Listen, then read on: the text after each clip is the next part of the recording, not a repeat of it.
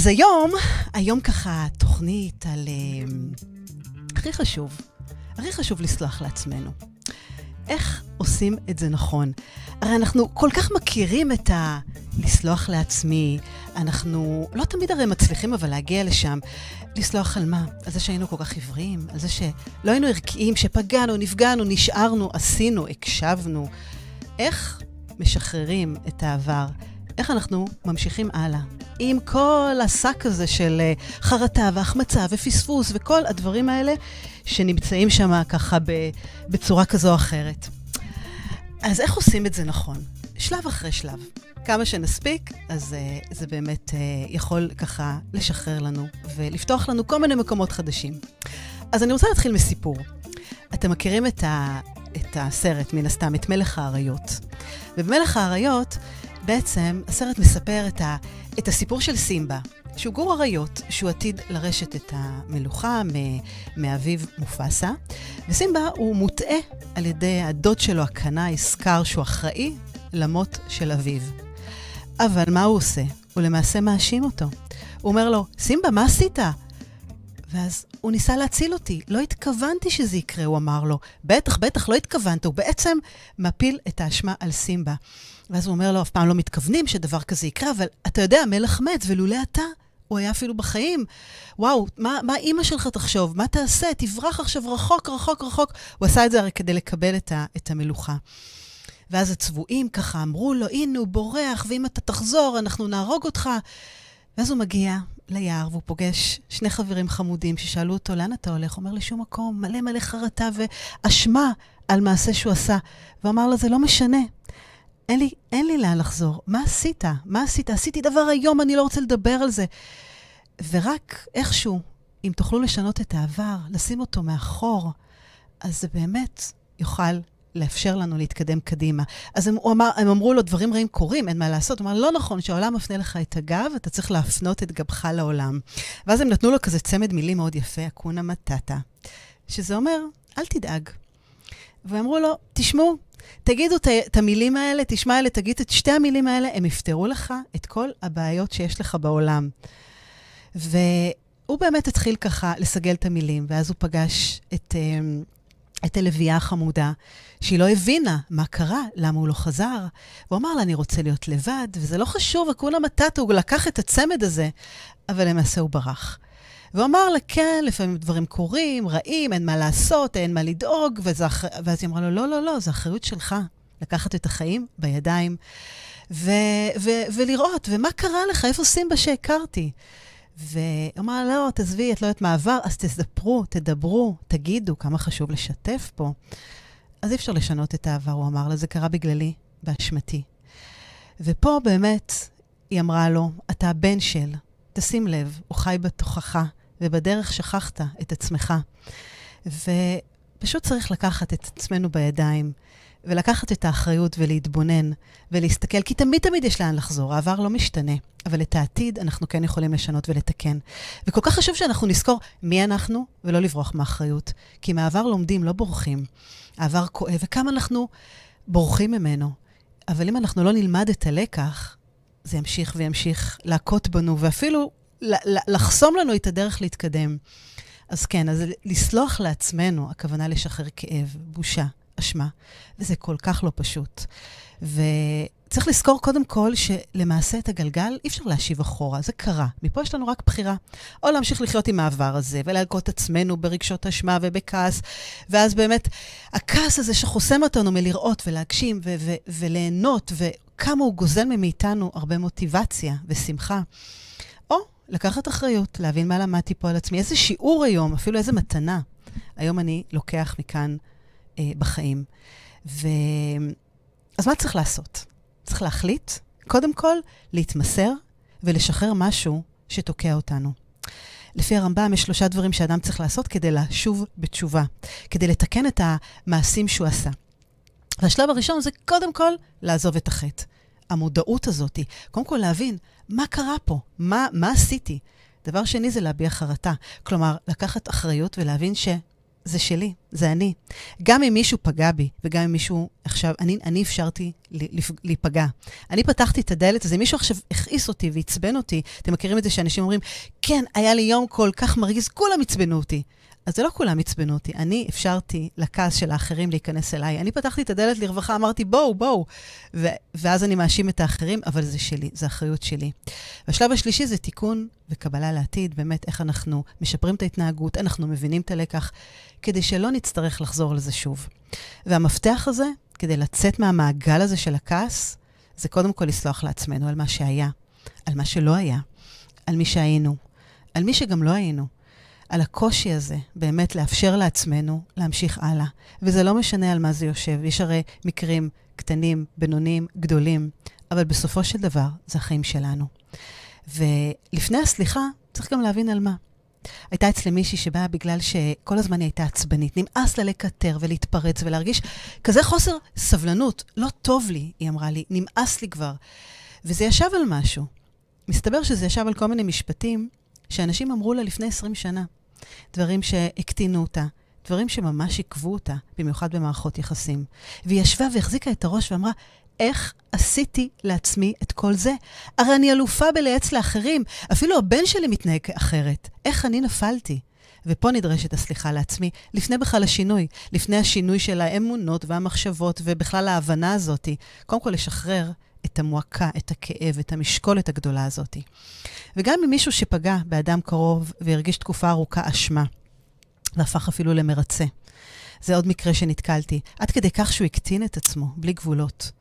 ובאמת, האדם שהוא פגע בו קיבל את הסליחה, ובכל זאת, דיברתי על זה גם בתוכנית הקודמת, הוא לא הפסיק להתחשבן ולא הפסיק להתנקם. אז למה בכלל צריך לסלוח? למה כדאי לעשות את הצעד הזה? אז קודם כל, כי זה משחרר עודף של מטענים רגשיים. יש פה הרבה עבודה פנימית של השלמה ומלא שחרור. ושחרור של מה? בעיקר של אשמה ובושה. ואתמול אה, צוין יום האישה הבינלאומי, ואני נשאלתי באחד הפאנלים, אה, מה התכונה הכי חשובה שנשים צריכות? ואז ככה תמיד אני אומרת, זה לא לנשים בלבד, אבל תכונה שכל אחד ואחת חשוב שנסגל אותה, זה לסלוח קודם כל לעצמנו. כדי שלא יישאר בלב שלנו כעסים על משהו שעשינו, שגרמנו, שנגרם לנו, או על משהו שלא עשינו. על אכזבה, על השפלה, על ניצול, על חוסר צדק, על פגיעה. כן, לסלוח שלקחנו את עצמנו כמובן מאליו. לסלוח שלא עשינו מה שהיינו צריכים לעשות, שפגענו בערכים שלנו, שלא האמנו, שלא הקשבנו, שלא עזבנו, שלא לקחנו אחריות על החיים שלנו. אז כן, אני חושבת שהסליחה באמת היא, היא התכונה הכי הכי חשובה, כי היא זאת שמביאה את עצמנו להתקדם ולאהוב את עצמנו, ולהרפות ולנקות רעשים, רעשי רקע. אני תמיד ככה מתייחסת לנושא הזה, ואני מדברת על מקלחת של סליחה. כל יום איך אנחנו, בערב, כמו שאנחנו מתקלחים ואנחנו מנקים את עצמנו מכל כך הרבה אה, אה, דברים שהתלכלכנו בהם, אז אותו דבר, המקלחת של הסליחה היא פנימית, היא אישית, כדי לנקות את כל הדברים שמפריעים לנו. אתמול שמעתי את uh, ליהי לפיד מדברת על למה צריך לציין את יום האישה, והיא סיפרה שבצעירותה, אימא של חברה שלה הזמינה אותה לאכול, כי היא אמרה לבת שלה שלי היא ילדת מפתח. ושלי שאלה את אימא שלה, מה זה ילדת מפתח? אז היא אמרה לה, ילדה, ילדת מפתח זה ילדה אחראית ומסורה ומסודרת, וילדה שאפשר לסמוך עליה. כי, כי אימא שלה עובדת ונותנים לה מפתח לבית. וזה משפט שבאמת מוריד את הרגשות אשמה, ומוריד את, ה, את החוסר נוחות הזאת על מי שאנחנו. והיום כמובן כולנו, לכולנו יש ילדי מפתח, כי היום באמת ה, ה, רוב הנשים עובדות ו, וכולי, אז באמת המצב מאוד מאוד השתנה. אז כשיש את האשמה הזאת, אז תשימו לב כמה זה מעיק עלינו, וכמה זה עוצר אותנו. וכשיש אשמה על משהו שאני עשיתי, אני פגעתי במישהו אחר, ואני כל כך מלכה את עצמי, אז למעשה, הצד השני יכול לעשות לי כל מה שהוא רוצה. גם אם הוא לא ידבר איתי, גם אם הוא יכפיש אותי, גם אם הוא יאשים אותי. אני עשיתי משהו לא בסדר, אז אני אשמה, אני מקבלת את זה כביכול בזרועות פתוחות. כביכול הוא כאילו מעניש או פוגע בי, אז מגיע לי. אז שימו לב, מתי באמת אפשר להתחיל לסלוח לנו, לעצמנו? מתי עושים את זה? קודם כל תשימו לב שזה קשור לפן הרגשי ולפן השכלי, לפן הרציונלי. אז ברמה הרציונלית אנחנו אלופים, אנחנו מבינים את כל המשפטים הכי מדויקים שיש על לסלוח. לסלוח זה לא אומר שאני מצדיק, או אם עשיתי משהו, לא היה לי את הכלים, אלא אני מתעסק רק בעצמי, אני משחרר את הכאב, וכדי להסכים להרפות מהסיפור הזה, להפסיק להזין אותו, מה, מה אני אהיה אם לא יהיה לי את הסיפור הזה? אם אני עכשיו אשחרר פה איזה אישיו, איזה עניין, שאני סוחבת אותו כמה חודשים טובים ואפילו כמה שנים, מי אני אהיה? מה יקרה לזהות שלי? מה, אני אהיה פה לבד? איך אני אסתדר? הרי אנחנו אלופים בכל הזמן לשחזר את, ה, את מה שקרה לנו ולהשקות אותו, והסיפור הזה, ככה אנחנו מחיים אותו. ופתאום, כשאנחנו סולחים לעצמנו ומשחררים את הכאב, זה לא שהוא נעלם, אנחנו לא יכולים פה למחוק בדילית דברים שנעשו. אנחנו יכולים לשים את זה בצד החיים, בצד הדרך, אבל מה יקרה לנו? הרי זה לא יעסיק אותנו ביום-יום. מה נעשה בזמן הפנוי הזה? אתם זוכרים את הצלקת שיש לארי פוטר על, על המצח, שעשה אה, לורד וולדמורט, שאסור להגיד את השם שלו? והוא היה בערך, אה, ארי פוטר היה בערך בן שמונה כשזה קרה, כשוולדמורט רצח את ההורים שלו, ובמקרה הקיצוני הוא באמת הותיר צלקת לארי פוטר על המצח. ולמעשה, גם הצלקת הזאת, היא קושרת אותו כמו, כמו ברית בעצם לפוגע בו. ותשימו לב כמה החיבור הזה כל כך כל כך הרסני. וכך גם אנחנו, כשמישהו פוגע בנו, אנחנו כורתים איזה ברית איתו, ברית ככה הרסנית שגורמת לצלקות, והיא משפיעה כל כך הרבה על תחומי החיים שלנו. כמה משקולות אנחנו סוחבים בעקבות ככה הצלקת הזאת, כמה אנרגיה היא זוללת, כמה מוטיבציה, כמה כעסים, כמה נקמה, כמה זה משפיע, ובכל זאת, עדיין יש לנו שאריות ולא מצליחים לשחרר. זה הפן הרציונלי, הפן הרגשי, וואו, כמה אכזבה, כמה תסכול, כמה עצבות, כמה פרידה, כמה כאב, כמה צריך לפגוש אותו, להרגיש אותו. והצד הראשון בסליחה, שתכף אנחנו ממש ננפה אותו, זה להרגיש ולהבין אותו רגשית, באמת להיכנס דרכו, ולזכור שרגשות באים והולכים, כמו שנאמר, כעת שתול על פלגי מים, כמה הם נשטפים. ופה אנחנו מתפרקים ומרכיבים את עצמנו מחדש. כן, נותנים לכאב לעבור דרכנו. אני לא מכירה דרך אחרת לשחרר כאב, אלא אם כן אנחנו עוברים דרכו, ו... וזה קשה, זה לא פשוט, אבל תנו לעצמכם להיות בגל הזה, לא להיאבק פה, לא לקפוץ מעליו, אלא לתת לו לסחוף אתכם עד שהוא ייגמר, והוא ייגמר. אז תדמיינו שהתודעה שלנו היא כמו מכל כזה גדול, ויש לו תכולה עצומה. ויכולה לקלוט ולהעביר כל כך הרבה מסרים. כל מיני מסרים ככה, מסוגים שונים, מסרים שאנחנו לוקחים אותם פנימה והחוצה. והדרך שבעצם אנחנו מפרשים ככה את המסרים האלה ואנחנו נותנים להם ככה משמעות כזו או אחרת, זה בעצם דרך, דרך הרגשות שלנו, הטובים והפחות מעכבים, ו- ואלה שמעלים אותנו, עכשיו חלקם אנחנו מודעים, חלקם אנחנו לא מודעים. והרגשות האלה הם אלה שגורמים לנו להגיב ולפעול. גם הפעולות שלנו יוצרות את התוצאות שאנחנו משיגים. וזה מין גלגל כזה, יצירה של, שמניע אותנו.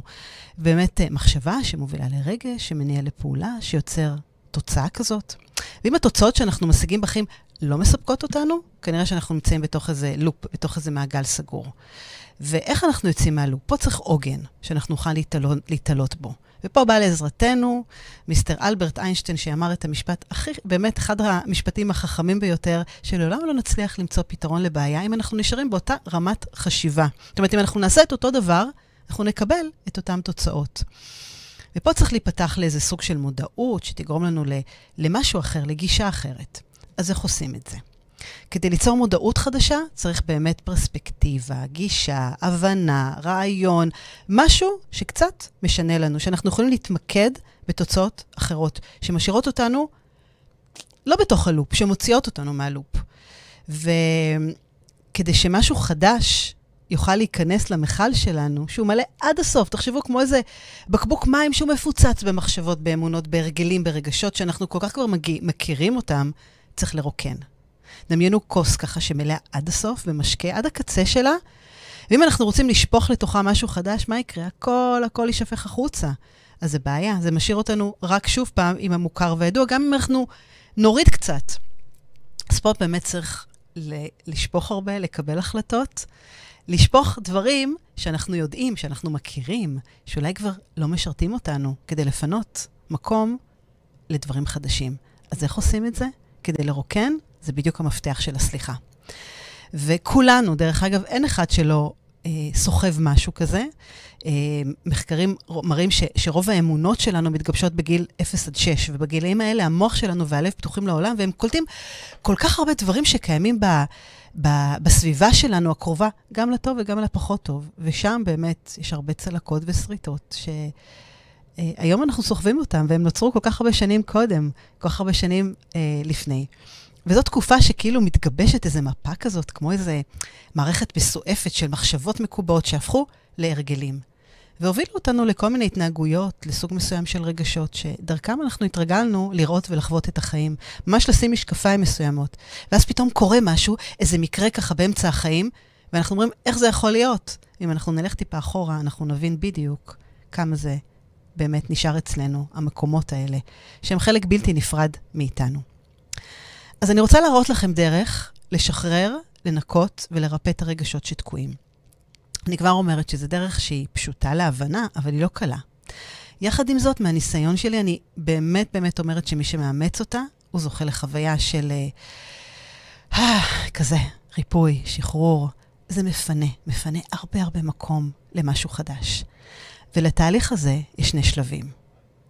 השלב הראשון זה שלב שאני קוראת לו להשלים, השלמה. זה עוד לפני הסליחה.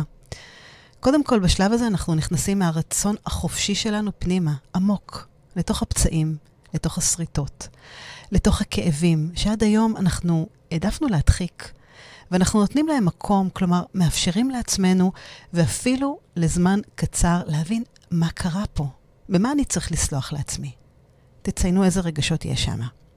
האם אני יכול להחליף אפילו רגש, אשמה או חרטה למשהו אחר? איך זה משפיע על החיים שלי, למי זה הפך אותי להיות, לאיזה אדם, מה למדתי מהמקרה הזה. וממש לשאול את עצמנו, אני מבין איך פגעתי בעצמי, ולסמן. סליחה שלא הקשבתי לאינטואיציה שלי.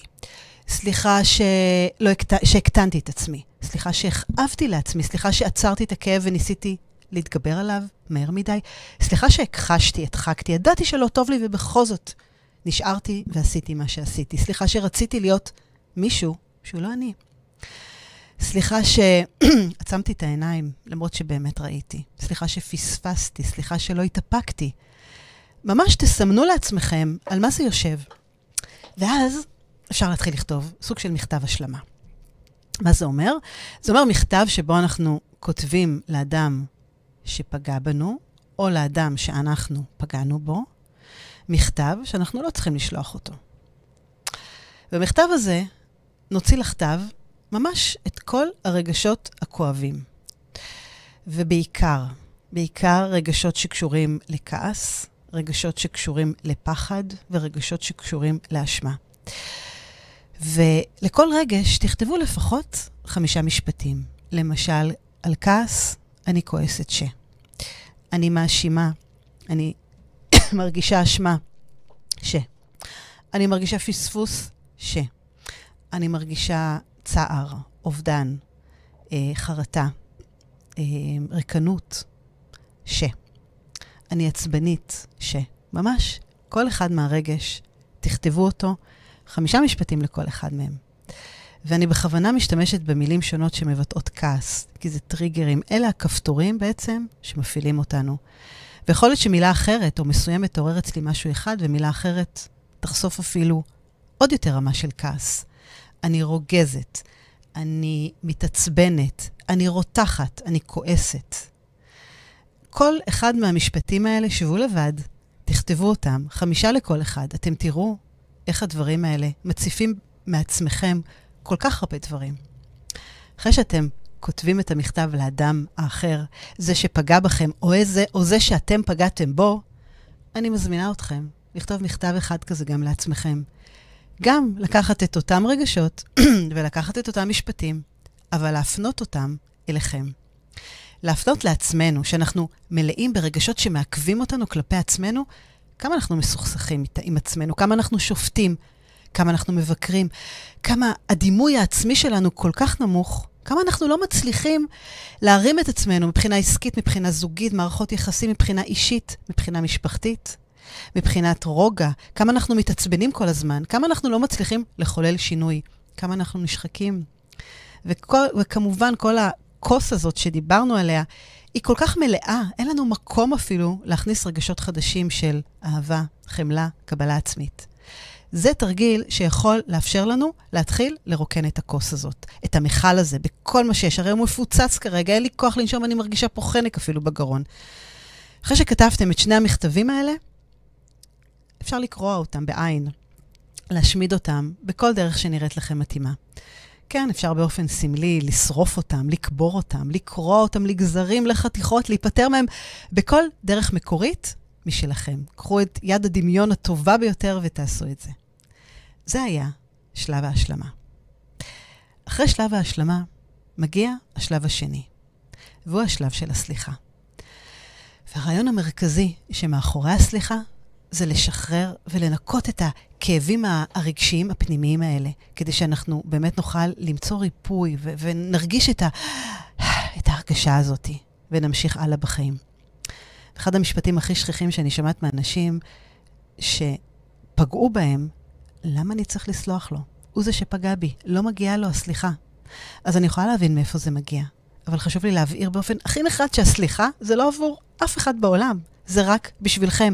קודם כל, זה אתם מול עצמכם, זה החיים שלכם. אתם אלה שמעכבים את החיים האלה בסופו של דבר. ולכן זה גם לא משנה אם הוא לא יראה את המכתב או כן יראה את המכתב, אם הוא בחיים, לא בחיים. זו הסיבה שבאמת ניתן גם לעשות תהליכים מול אנשים שלא נמצאים בחיים.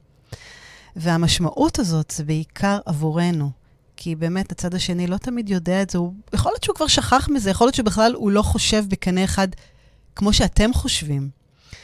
ואנחנו אלה שמחזיקים את הכאב, אנחנו אלה שזה תופס אצלנו כל כך הרבה מקום ואנרגיה וצער ומוטיבציה וגוזל כל כך הרבה דברים, אז האינטרס שלנו זה לשחרר. אז הדבר השני שחשוב לי להדגיש בנושא הזה, שהריפוי יתרחש, זה צריך להיות אמיתי, מבפנים. זאת אומרת, זה לא מספיק רק להגיד, כן, אני סולח וכולי, זה רק אם אנחנו באמת באמת מרגישים את זה פנימה, ככה זה יעבוד.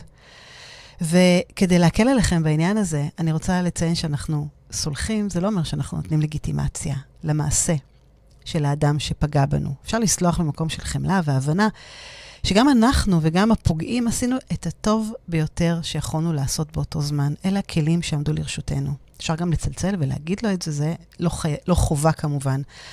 אבל תזכרו שזה שלכם ובשבילכם. וזה הריפוי הכי הכי עוצמתי שיש. אז הנושא הזה של המכתב, אני אומרת תמיד שאנחנו השופטים והמבקרים הכי הכי קשה, הכי קשים של עצמנו, ואחרי שכתבנו את המכתב, מכתב השלמה, אחרי שהחזקנו את כל הרגשות ושחררנו אותם, זה הזמן לבוא ולקחת את זה למקום של מכתב לעצמנו. עכשיו, יש לי נוסח כזה של מכתב סליחה שהוא מאוד עוצמתי, ויש בו באמת אה, משפטים כפולים, אני מבקשת סליחה על. ואז אני סולחת לי על לפחות שלוש, חמש פעמים. וכל פעם שאתם כותבים מחדש את המשפט, והוא חוזר על עצמו, אתם תשימו לב כמה זה נותן לנו עומק למקומות פנימיים ולתחושת ריפוי הרבה הרבה יותר עמוקה. כן, אני מבקשת את סליחתך על, אני סולחת לי על. שוב פעם, אני מבקשת את סליחתך על, אני סולחת לי על. כל פעם שתכתבו את זה מחדש, חמש, שש, עשר פעמים, אתם תראו כמה אתם נכנסים פנימה. וזו עבודה פנימית, כן, זה לא פשוט, אבל זה המקום של השחרור. זה המקום של השחרור ושל הריפוי ושל ה... להעיף, להעיף את כל הרעלים האלה. ככה זה עובד, וזו עבודה. אבל רק אם אנחנו באמת נתמסר אליה, ככה זה יעבוד. ואז ככה באמת לקחת לכם uh, דף ולרשום. כשאני סולח לעצמי, אני מבין שוויתרתי על, שנכנעתי ל, שהרפאתי, שלקחתי אחריות, שהשלמתי, שלמדתי ש... שאני לא אהיה מוכן להתפשר יותר על, שהיום אני אוהב בעצמי את, אני מבקש סליחה על, אני סולח לעצמי, שמין כזה סיכום כזה. אלה הדברים שבאמת נותנים לנו ככה, באמת להסתכל על הדברים בצורה כזאת ככה הצד השני לא חייב להבין את זה. זה בשבילנו, זה עבורנו, זה בשביל לנקות ולשחרר. אז אלה היו שני השלבים ככה, הגדולים וה, והגדושים במסרים. שלב ההשלמה, שאני באמת משלים עם כל הרגשות המעכבים. אני מודע, אני מבין מה אני עשיתי, אני כותב את זה, אני מוציא, אני... תשמעו, כשהם כותבים דברים, בעצם אנחנו מתמללים את מה שאנחנו מרגישים. זה נותן פתאום אפקט הרבה הרבה יותר עצום. זה מוציא מעצמנו דברים שבצורה ורבלית ובצורה שאנחנו מדברים, זה לא עובר. אני מול עצמי, מול הדף, מול העט, זה פתאום מאפשר לי משהו אחר לגמרי. וזה שלכם מול עצמכם. אף אחד לא צריך לדעת, אף אחד לא צריך לראות. זה, כשאנחנו חושבים, יש לנו המון המון תירוצים שלוקחים אותנו לפה ולפה, אבל כשאנחנו יושבים וכותבים, הדברים פשוט נראים אחרת.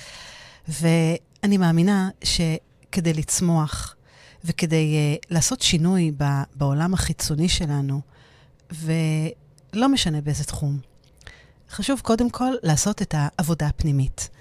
אבל חשוב לעשות אותה ממקום של אה, רצון אמיתי.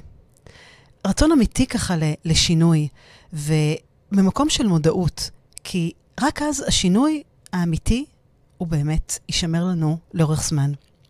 באים אליי אנשים שרוצים לעשות שינוי. הרי מי לא רוצה לעשות שינוי? אם אני אשאל כל אחת ואחד מכם מי לא רוצה להיות יותר מאושר ויותר שמח ויותר קליל ולשחרר, כולם ירימו את היד ויגידו אני, אני, אני. אבל, מה אנחנו מוכנים לעשות בשביל זה? כמה אנחנו מוכנים לצאת מאזור הנוחות, תקיעות, לסגל גישה אחרת, לחשוף את עצמנו, להיכנס פנימה למקומות הכי לא פשוטים, הכי קשים, לחשוף את עצמנו מול עצמנו, להסתכל בלבן של העיניים ובאמת להבין מה קרה פה. למה הגעתי לאן שהגעתי? למה עשיתי את מה שעשיתי? למה פגעתי? למה האשמתי? למה נפגעתי? ובאמת משם לצמוח. כי באותו תהליך אנחנו באמת צומחים כבני אדם, אנחנו חווים הרבה יותר סיפוק. ואפילו, אפילו מתקרבים קצת יותר לאותה תחושה חמקמקה כזאת שנקראת אושר. אמ, כי כשאנחנו סולחים, אנחנו באמת מקבלים אנרגיה, אנרגיה כזאת של uh, קבלה. קבלה של uh, מה שקרה, את הטעויות, את הפגיעות, את הכישלון. ויותר מזה, אנחנו מבינים איך נגדל מזה. ואז הגוף שלנו גם מתנקה. פתאום אנחנו מרגישים כאילו ירדנו איזה חמישה, עשרה קילו כזה, ישנה הרגשה כזאת של נינוחות. הרבה פעמים העייפות הזאת, שהייתה כתוצאה מכל מיני מחשבות שליליות, אה, היא מפנה מקום לאנרגיה כזאת מחודשת. כמה חשוב לשחרר, כמה חשוב לסלוח לעצמנו, לאחרים, להמשיך הלאה.